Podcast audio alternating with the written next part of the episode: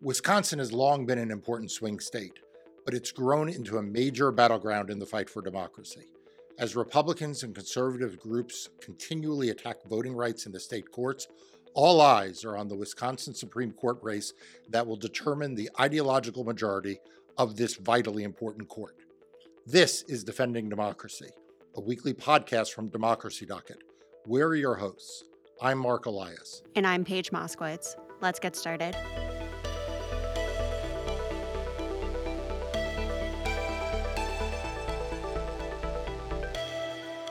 Joining us today is Ben Wikler, chair of the Wisconsin Democratic Party. He's held that position since 2019, and during that time, Ben and the Wisconsin Democratic Party have already flipped one state Supreme Court seat. They helped President Biden win the state in 2020, and they reelected statewide Democratic officials in 2022, and so much more. Welcome to Defending Democracy, Ben. Thank you so much, and thanks for defending democracy.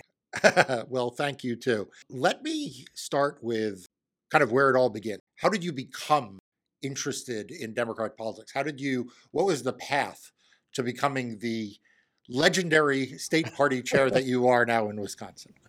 Uh, you're uh, wildly too kind. But I, I grew up in a Wisconsin that had been at the forefront of the progressive movement in some ways for 150 years. Uh, Wisconsin was the state that first declared the Fugitive Slave Act unconstitutional and helped spark the Civil War in, in, uh, in a good way. Uh, it was the first state to ratify the 19th Amendment, the first state to have protections in the law for LGBTQ people. And I grew up hearing about all this from my parents, who were both progressive themselves in Madison, Wisconsin, which is a progressive bastion. And then when I was 11, my godmother ran for Congress, a woman named Ada Deer, who became the first American Indian woman to win a congressional primary.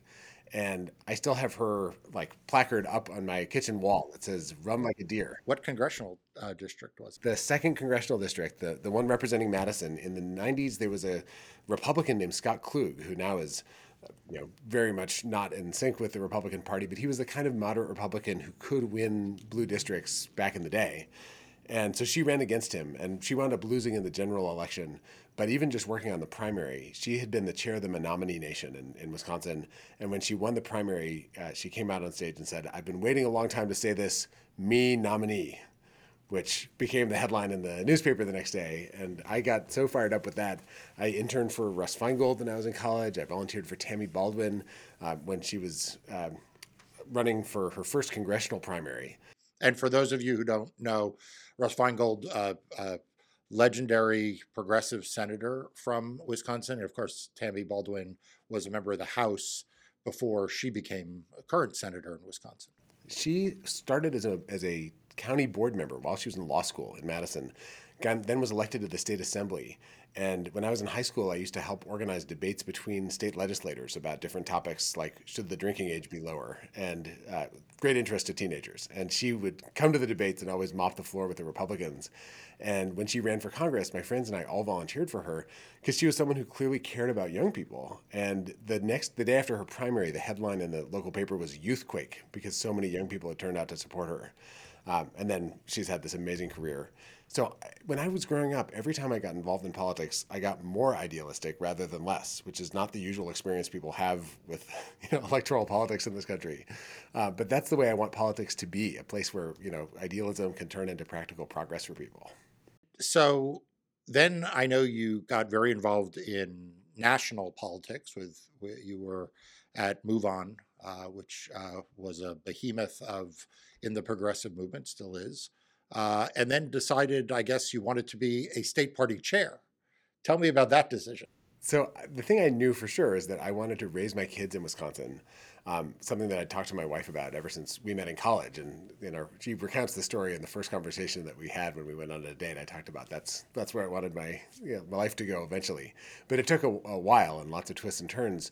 In 2018, my wife and I moved back to Wisconsin. We actually moved into the house where I grew up, which I bought now from from my mom, and I'm raising my kids there. We have three kids, and I uh, thought I was going to work remotely for MoveOn but then pretty quickly it became clear that the, my predecessor, state party chair Martha Laning, who's extraordinary, uh, decided not to run for another term. And I had an opportunity not just to you know work to generally move the ball forward and across the country, but to really fight for the state that I love so much.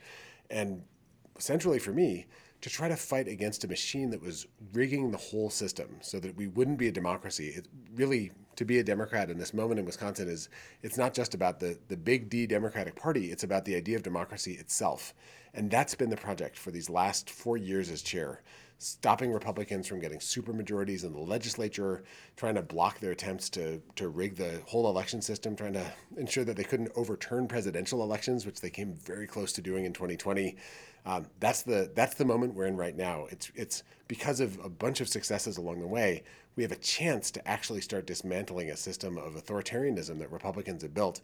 Uh, but the the ultimate goal here is that I want my kids to grow up in a democracy that inspires their idealism instead of the really poisonous cynicism that Republican politicians have infected the state with over these last really 12 years since 2010. So, for people who don't know how Wisconsin went from having a Republican member of Congress who who was representing Madison, and uh, it sounds like you were setting up debates that Republican legislators were showing up at uh, with uh, Tammy Baldwin in the state legislature. How did how did we wind up in Wisconsin, moving from that sort of you know imperfect version of the Republican Party to what is now, as you point out, really an authoritarian version of the Republican Party in Wisconsin? Was it just Scott Walker, or was there something broader?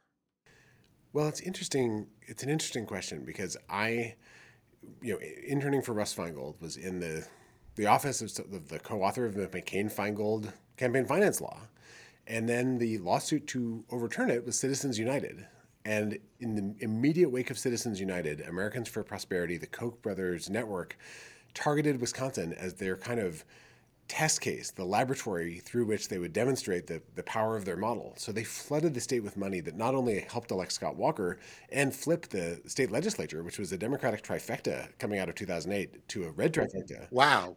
Wow, think about think about that. Yeah, it's it is not. I mean, we've been nowhere close to that ever since because of the way that they rigged everything immediately after that election. They also put Ron Johnson into power. Reince Priebus was the state party chair for the Republic for the for the GOP at that time. Uh, the you know Paul Ryan was in his ascendancy. That there are several different factions of this whole Republican machine, but especially the the radical part of it that wants to seize power at all costs was kind of coming together, and they're there's this very wealthy family um, that the now called the Uihlein family, but it's connected to the Bradleys, connected ultimately to the Schlitz beer empire.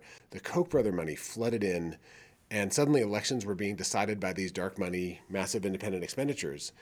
And what they did immediately after they took power in 2010, led by Scott Walker, but with a whole lot of cast of characters, they set about dismantling everything that had made democracy work in the state. So, target number one was unions. They immediately went after public sector unions and they went after private sector unions. Uh, then they changed campaign finance law to allow individuals to make unlimited donations to state parties, state parties to transfer unlimited amounts to candidates, and made it incredibly hard to register to vote. We're the second hardest state in the country to register to vote in Wisconsin. We're number 47 out of 50 when it comes to the ease of voting. But the center of their system of control was to gerrymander our legislative maps so far that under the current maps, Republicans can lose the majority of, of, votes for state legislature by 11 points and still have a majority in both chambers of the legislature. And that, that's the central curse because it means that no Republican has to worry about the general electorate coming after them. They only have to look over their right shoulder for a primary challenger. And the state GOP and the Republican Assembly Speaker, they can flood money into candidates' campaigns to make sure they choose who wins the primary. So it's a system that allows, you know, the, the, kind of puppet mastering from the top and means that voters don't have a say in what kind of bills would ever pass the state. The, the best we can do is vetoing bad Republican bills, and they're a hair's breadth away from getting supermajorities to be able to even override a veto. That's the situation we're in as of this moment. Yeah, and you did tremendously important work in the 2022 midterms. Uh, thanks to your leadership, you reelected uh, Governor Evers, the the linchpin in preventing those bad laws. Uh, you reelected Josh Kaul, uh, someone I know very well, uh, great Attorney General uh, in the state. You reelected the Secretary of State, which was part of a weird, bizarre gambit that the Republicans had where they were going to try to rejigger how uh, elections were administered. Um, before we get to the very important Wisconsin Supreme Court race, tell me a little bit about 2022 and how you were able to achieve those victories while also keeping Republicans out of supermajority uh, in the legislature because you guys are a, a, a, real unique state party in the amount of organizing and and effort you are able to um, support. Uh, thank you, and I, I'm glad you mentioned the state legislature part because that was the, in some ways, the scariest thing. If Republicans had gotten a few, is 2,499 more votes in the right two districts it was one tenth of 1% of all the votes cast in the state, spread across just two assembly districts. They would have had super majorities in both legislative chambers.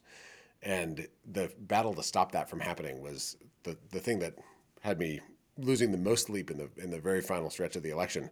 But it, all of it came together, and it came together not just because of what we did in the final few weeks, but because starting before I was chair in 2017, my predecessor launched a year-round organizing campaign the idea was to use the Obama model where you hire organizers not to knock on doors, but rather to build teams of volunteers, and the teams stay and can keep recruiting more volunteers even when there's no staffer present. But to do that through the state party on a year-round basis, so they work on local elections and you know spring elections and special elections as well as on the big blockbuster races. I came in in 2019. There were teams all over the state. I've worked day and night to uh, work with an amazing team of organizers and, and other staff to kind of supercharge that operation and add the virtual organizing and digital organizing components that allow us to welcome volunteers even who don't live near a team. That presence means that as we get close to elections, there are thousands and tens of thousands of volunteers who've been plugged in one time or another, know their local. It's sort of like the famous, you know, block captains from from the you know the daily political machine of old but these are in rural areas and suburbs and cities alike all over the state. And we knock on doors all the time. I mean, before the February 21st Supreme Court primary this winter, in the middle of winter, well below freezing temperatures, we knocked on 71,000 doors before the primary. And we're going to do a multiple of that number in the, the six week general election we're in now, which we'll talk more about. Uh, but having that constant communication with voters. So we do that. We do voter protection on a year round basis.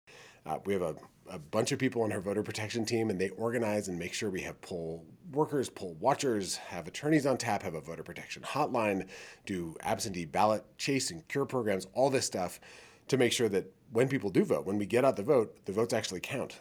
And that is critical, especially in a state like Wisconsin, where elections routinely come down to the tiniest imaginable margins. Well, we'll talk more about how people can um, support uh, the Wisconsin Democratic Party, but I want to make sure everyone knows it's money well spent when you give to to Ben and his team. Um, they are doing uh, incredibly important work, and I want to talk about the incredibly important work in front of you.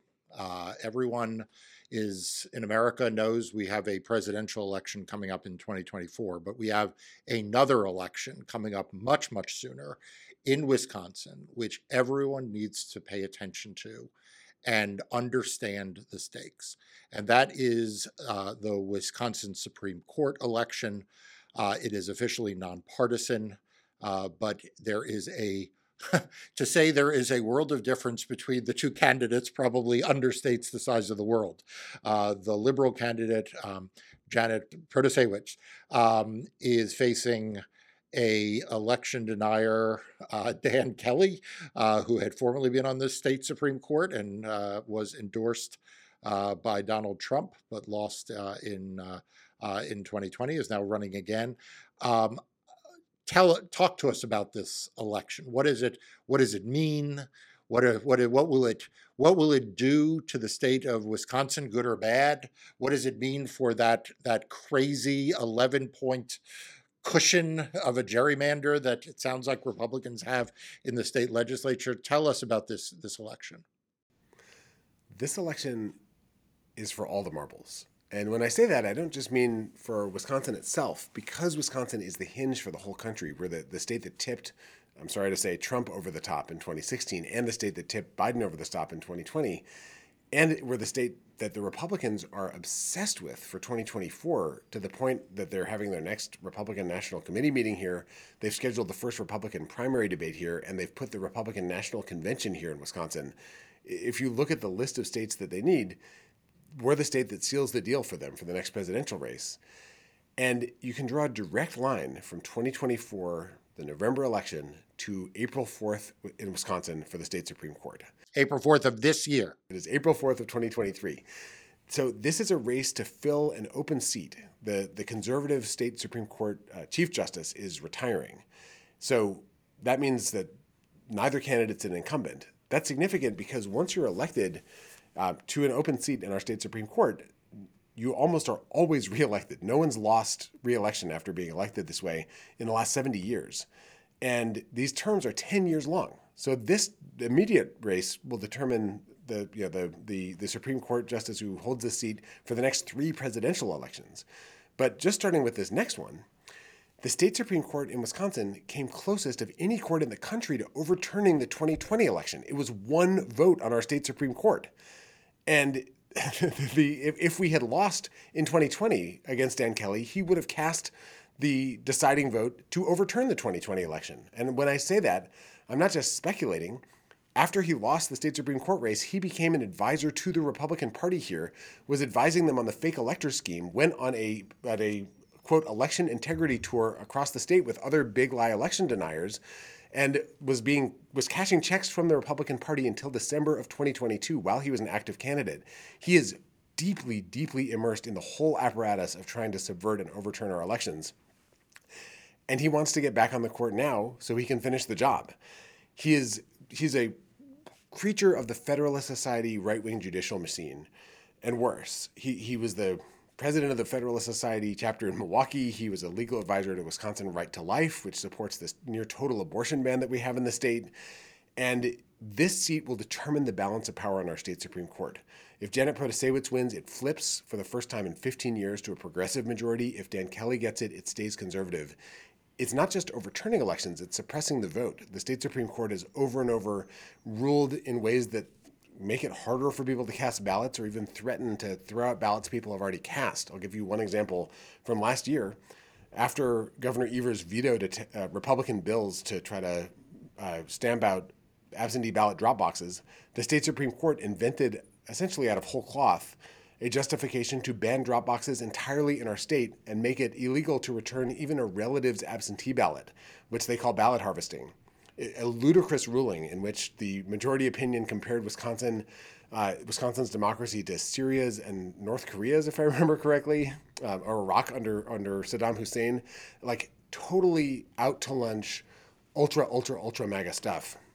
It's like Mike Lindell sits on our state supreme court that's the faction that Dan Kelly's involved with.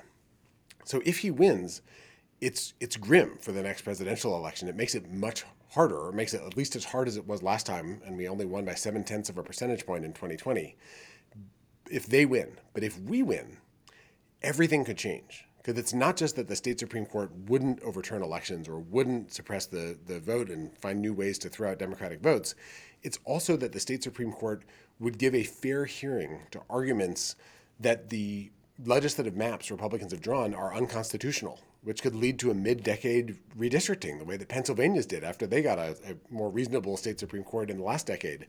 That could flip two U.S. House seats. That could give Democrats a shot at winning the majorities in the state legislature.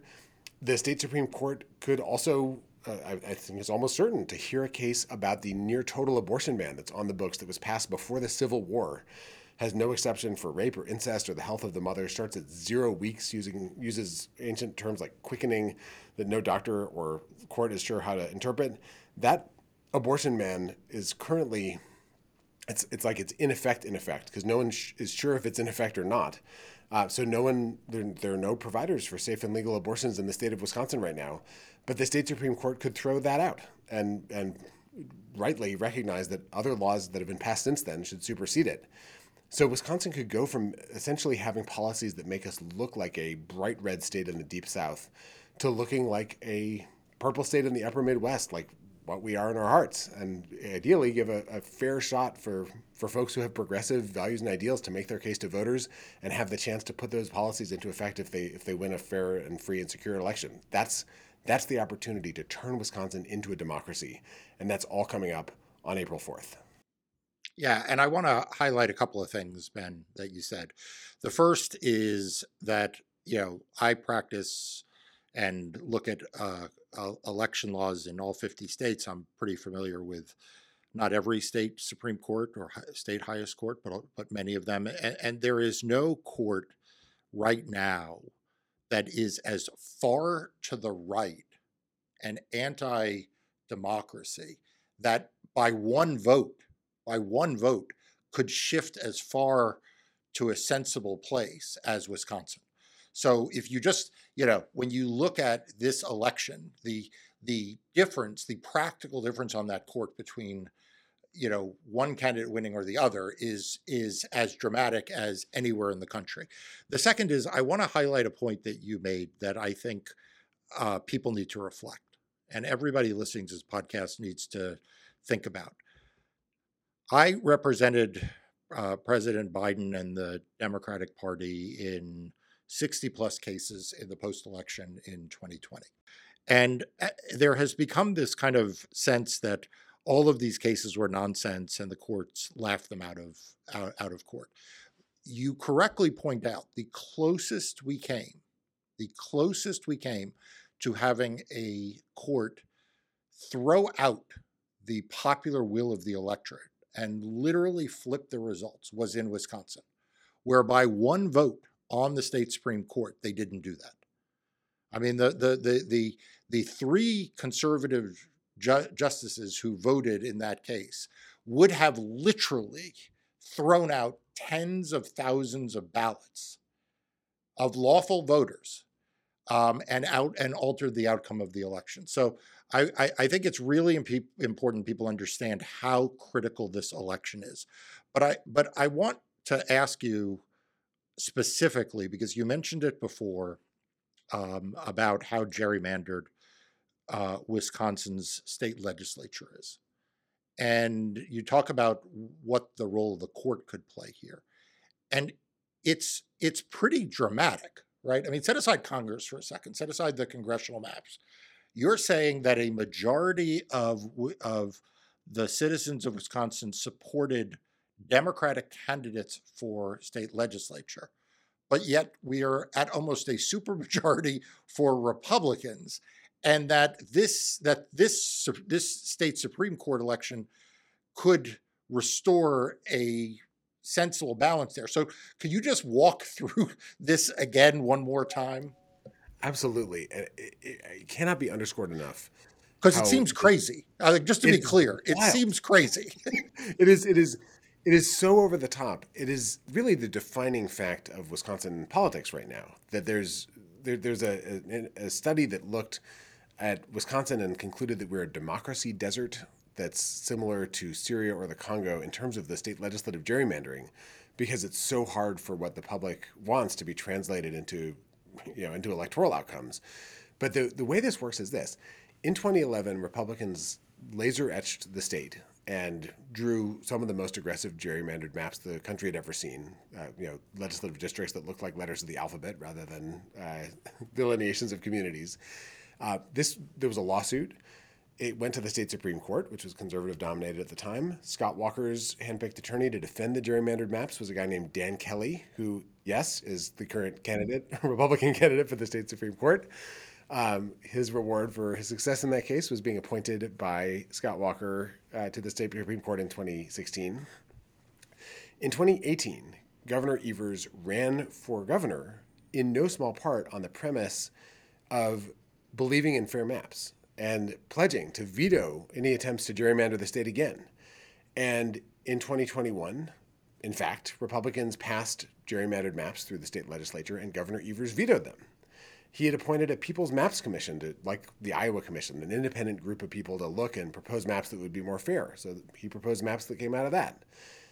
Then the state Supreme Court, in a 4 3 partisan majority, announced that the criteria that they would use to choose the next set of maps would be the maps that made the least changes to the 2011 gerrymandered maps, as though that was somehow fair. In 2011, a third of the voters in the state were moved to new districts in order to maximize Republican success. And now the state now the state Supreme Court is saying that the fairest thing is to choose the maps that most closely hew to the previous gerrymander. So fair enough, said Governor Evers. I will propose least changes maps, and he proposed some maps that at least added, I think, tripled the number of competitive districts. And the Republicans said uh, they proposed a set of maps that just maximize Republican support. And the, briefly, the state Supreme Court said, well, I guess we have to follow at least what we said and go with the least changes. Then the U.S. Supreme Court stepped in in an unsigned shadow docket opinion and struck and basically sent the maps back to the state Supreme Court on the basis of a totally ludicrous Voting Rights Act claim because the maps that Governor Evers had proposed expanded the number of majority black districts in the state, and the U.S. Supreme Court said, We need to see your Voting Rights Act analysis before we agree that that's okay.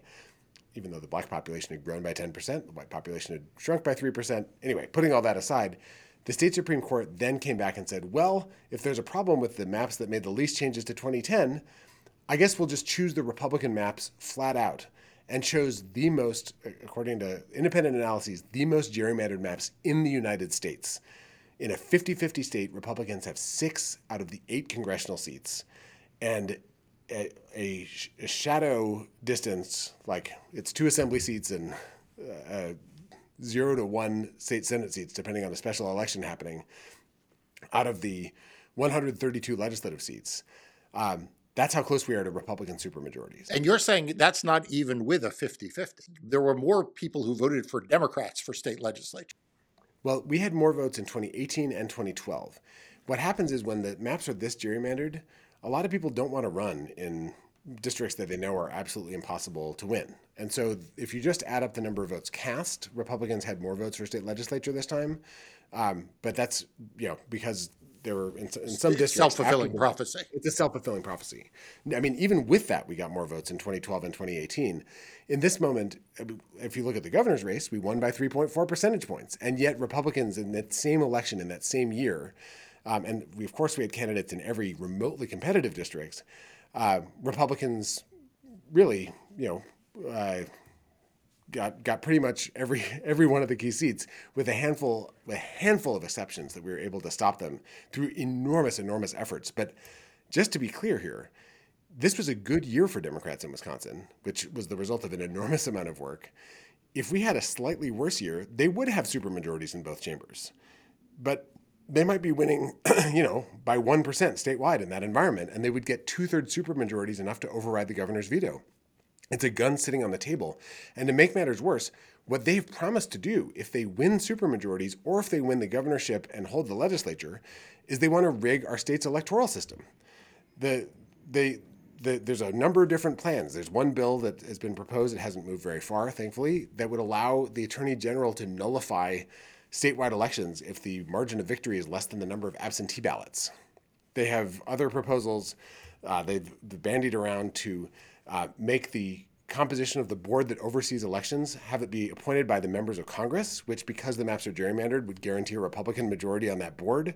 They have another idea to move the power to the Secretary of State, but they would only do that, of course, if Republican becomes Secretary of State. So we won that race, so that's off the table. I mean, the, the whole thing for them is use it's like they want to wish for more wishes, but what they're wishing for at every turn is power at the expense of democracy.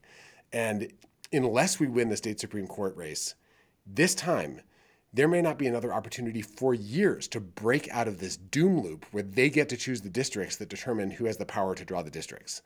The state supreme court is the it's like the elevator shaft in the Death Star in the end of Star Wars. It's the one way that we can fly in and blow this whole thing up and, and turn the state into a place where if if voters want something, they can actually get it out of their state government. So I have to ask you about a couple of other things that I think should be national scandals that involve uh, Wisconsin uh, that have gotten some attention, but I don't think as much as they should. The first is this guy, Robert Spindell, who wrote an email celebrating, celebrating uh, Republican efforts to suppress turnout in Milwaukee, particularly among Black and Hispanics like pretty overtly racist, pretty like out there. He when it came out, he was not apologetic. And he's on your state election board. What the hell is going on there? He Bob Spindell, he is the Senate president in the gerrymandered state Senate. He is the Senate president's appointee to the Wisconsin Elections Commission. He was also a fake elector, by the way, uh, lest we forget. Uh, and the state legislature was very involved. I was a, a, real elector, and on that same day that I was in the state, uh, the you know the, the governor's office, waiting for the state supreme court decision to reject Trump's lawsuit before we could cast our electoral college votes. By the way, uh, which again, one by one vote. On that same day, the fake electors, with the full support of our Republican state legislators, were in there, uh, hiding out, moving from room to room, casting their fake electoral college votes. This guy was one of those guys. Uh, that failed, but nonetheless, he went on to now being in this position where he was celebrating. I have the, his email in front of me. He says, uh, we can be especially proud of the city of Milwaukee, 80.2% Dem vote, casting 37,000 less votes than cast in 2018 election, with the major reduction happening in the overwhelming black and Hispanic areas. And then he does a bullet point list of what he describes as a well thought out and multifaceted plan that led to this happening, which includes, he wrote, extremely significant continued court litigation, which is an obvious reference to the fact that our state Supreme Court, every time it could, hammered on voting rights. This has been the, the GOP's whole project, and they're t- explicit about it that they want to make sure black people and, and Latino people, and then young people and people with disabilities, those are the big four, they want to stop them from voting so that Republicans can keep control. And we, we, we should remember Mandela Barnes lost by a single percentage point to Ron Johnson. You can draw a direct line between Ron Johnson's victory and this giant Republican machine that has been bent on making sure the people that they don't like can't cast a ballot. it, it is it makes me sick. But the, the, it again goes directly to the state Supreme Court race right now because the only way that all of this could change, the only way we could become a pro voter state, is if we get a state Supreme Court that looks that you know takes seriously arguments about the constitutionality of gerrymandered maps, which could lead to the the undoing of the gerrymander, which could lead to an actual shot for Democrats to win the state legislature and change our voting laws. Yeah, and you know when this came out, I I said publicly that in a normal political system, like with a minimum amount of decency and accountability, even if the Republican state Senate leadership didn't mean it, like even if they were pretending, they would call for this guy's resignation or replace him with another Republican, right? Just because, but the fact is that the Republican uh, party is so non-responsive to the concerns of decency and propriety, they they just kind of like shrug this off as like, eh, yeah, we you know, our our person suppresses, you know, one is is celebrating the the the suppression of black and Latino voters. It's it's crazy. I I don't want this to fade away because it, it's such a it's so blatant and it's so screamingly unacceptable, immoral, racist, and wrong. And yet, it's kind of a humdrum thing in Wisconsin politics. This is following you. Remember, uh, wasn't it a Trump uh, political person who was caught on tape? I think in the 2020 election, talking about voter suppression. Yeah, yeah, and he like he's he and the other Republicans in the room were laughing about. Anyone talked to any black people lately? Ha ha ha ha ha. The, the, this has been their strategy for a long time. There's another. There was a whistleblower, Republican, who was involved in the voter ID law Republicans passed uh, in under Scott Walker, who quit and went to the media and said that Republicans, his word was, were giddy when they saw the analysis of how many black people and young people wouldn't be able to vote because of the way that they structured the law. And uh, the, the, there was an AP story that where the reporter went and interviewed different black people in Milwaukee, and nobody was surprised because they have experienced the actual, you know, what this actually does to people. Republicans have moved DMVs uh, into hard to reach places for people, and then required a uh, a driver's license to be able to cast a ballot, and then made it difficult for people to obtain those driver's licenses. So you wind up with, I think, half of young Black and Latino people in Milwaukee don't have a driver's license, and if you want to get an alternate voter ID, you also have to go to the DMV. like there's there's all these things that they've done to make it so hard for people. And those are the conditions in which we've been winning these hair's breadth victories. But imagine what, what the state would look like if everyone had the same access to the ballot. It would be a totally different world. Yeah. You mentioned before uh, the fake electors scandal. Uh, and of course, in addition to the connections you mentioned before about Kelly, um, we have Ron Johnson, who played a cameo role in the in the uh, transmittal, or his staff uh, played a cameo role in the transmittal of of messages uh, to the uh, or attempted transmission of messages uh, to Vice President Pence. But very recently, within the last few days, yet another connection has come to light, which is that the state Supreme Court has appointed. Am I right? They appointed someone else connected to the fake elector scandal to a position to oversee ethics in the judiciary? I mean, this this sounds like a joke, but did I get this right? Yes, uh, you have that right.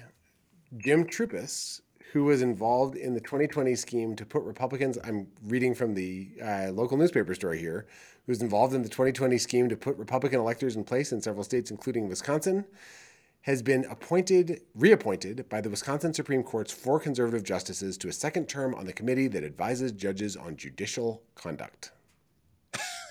and who is Jim Troupis for people who don't know?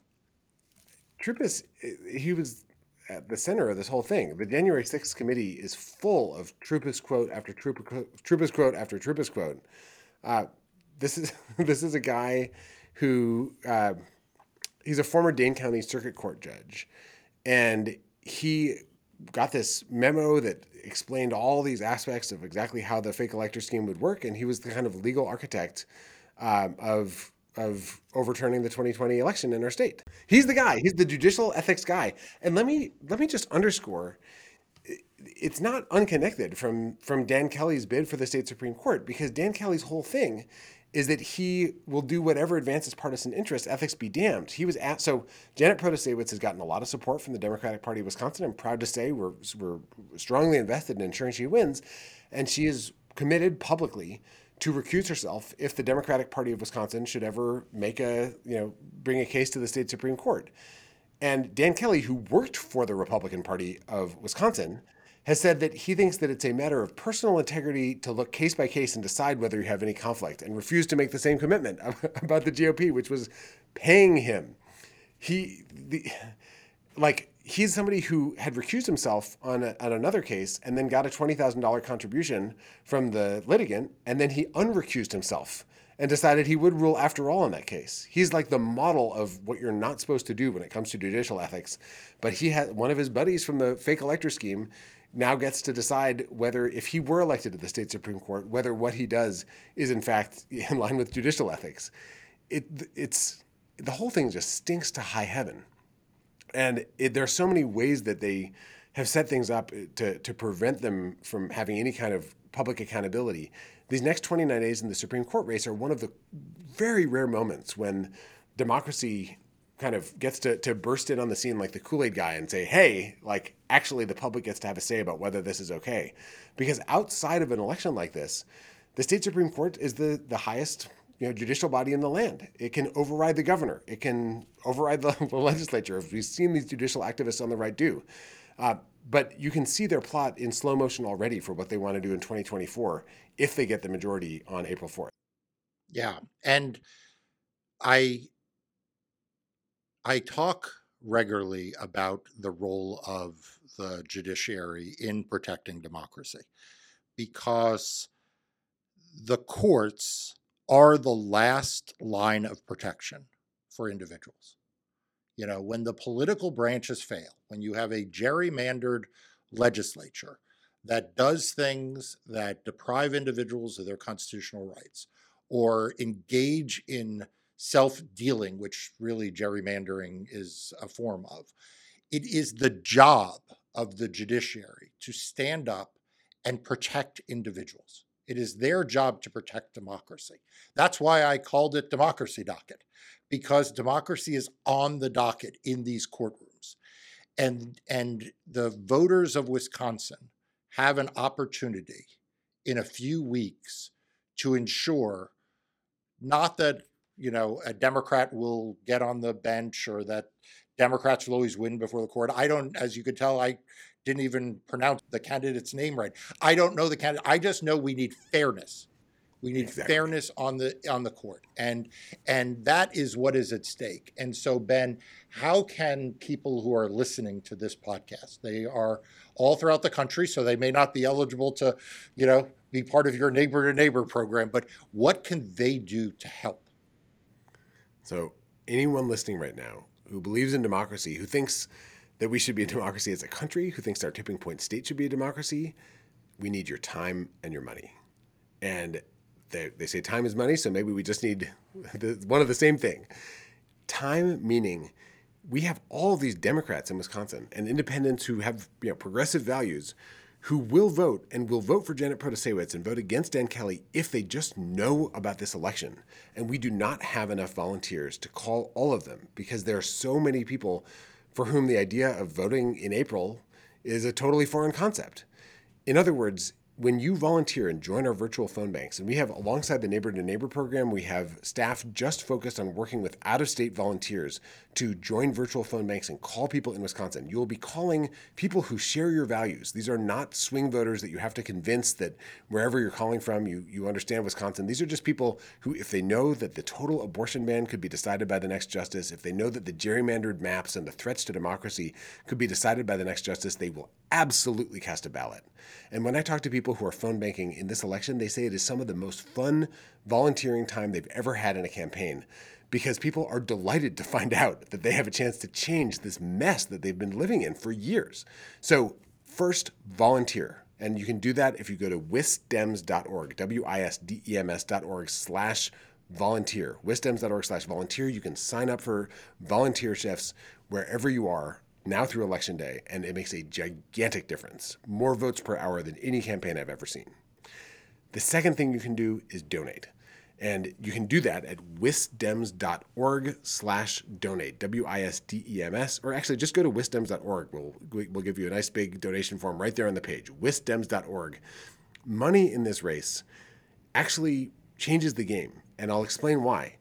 Because this is a nonpartisan election, when someone goes into the voting booth, they don't see a D or an R next to the candidate's name. So they don't know that Dan Kelly is a hardcore ultra mega Republican operative. The only way they find out is if a volunteer calls them or knocks on their door, or if they see enough ads to let it sink into their brain. And so there's one analyst who's, who's looked into this and, and uh, calculated that TV ads in this campaign go 10 times as far per dollar as they do in a midterm election. Like the impact to sending someone a, a postcard or a piece of mail, putting an ad on their phone or on their TV screen is massively bigger than it is in the blockbuster, you know, governor, senate, presidential races because you start with such a low base of information. So a dollar in this race is like an investment with a massive interest rate on the 2024 presidential election. If you if you contribute to help win this race, it has this multiplier effect because the money goes further on this race, and then this race shapes the House, the Senate, because Tammy Baldwin's up in 2024, the, the White House in 2024. If you go to wisdems.org and chip in whatever you can afford, and there is no limit, thanks to Scott Walker, on how much individuals can donate to the Democratic Party, we will put that money to work to support our organizing, get out the vote, voter protection, and the ads that, that can help educate voters about a race with candidates whose names they can't even pronounce. It goes a huge, huge, huge long way. And the the number of people who donate in a race like this is a tiny fraction of the number that you see in the in the big marquee races that everyone talks about on cable news. So volunteer, chip in, and help spread the word. It makes all the difference in the world. So, all of you who are listening, you presumably got this podcast because you care about democracy. You care about the role of our courts. I need you right now to go do what Ben just said. I need you to, if you have time, you need to sign up to make phone calls.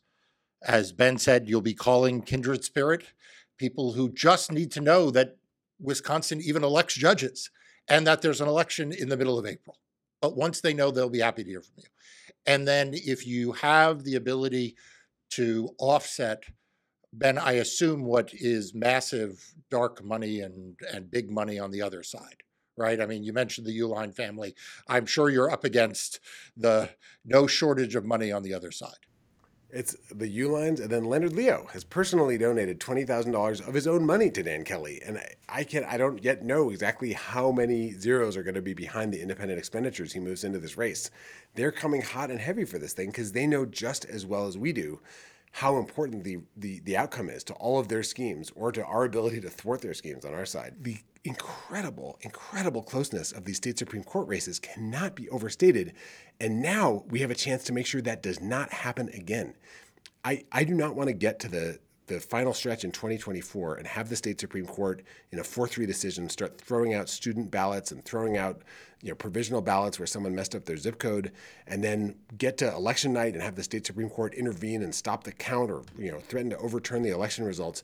If that happens, we will look back at right now and feel like we missed our chance. But if we do everything right now, we can prevent all that from happening and have something far, far better. This is the only window where we get to have that impact. So we, we didn't do it in 2011. We didn't do it in 2019. By God, we have to do it now. This is it. That is my message to folks. Chip in, volunteer, do whatever you can. It can change the future of this country. And I wholeheartedly endorse that. And you will be investing not just in fair courts, a judiciary in Wisconsin, you'll be investing in a Democratic Party organization that is among the best in the country, that operates year round, will be operating in 2023 in this race, but operating in 2024 when Senator Baldwin is up again, when the presidential uh, and congressional races are happening again. So please make sure that you you donate and you volunteer uh, if you can. Ben, thank you so much for joining today. Thanks for talking about uh, democracy in Wisconsin, and thank you, thank you for everything you're doing to ensure a fairer and more just society in Wisconsin and around the country. Marc, thank you so so much for all of your fighting for the chance to join me today. Thanks. Thanks for listening to Defending Democracy. If you enjoyed today's episode, leave us a review. To find out more and stay up to date on the latest voting rights and elections news, visit democracydocket.com and subscribe to our free daily and weekly newsletters. We'll see you next time. Today's episode was produced by Paige Moskowitz, Alexa Rothenberg, and Sophie Feldman. It was edited by Paige Moskowitz with help from Sophie Feldman. Defending Democracy is a production of Democracy Docket LLC.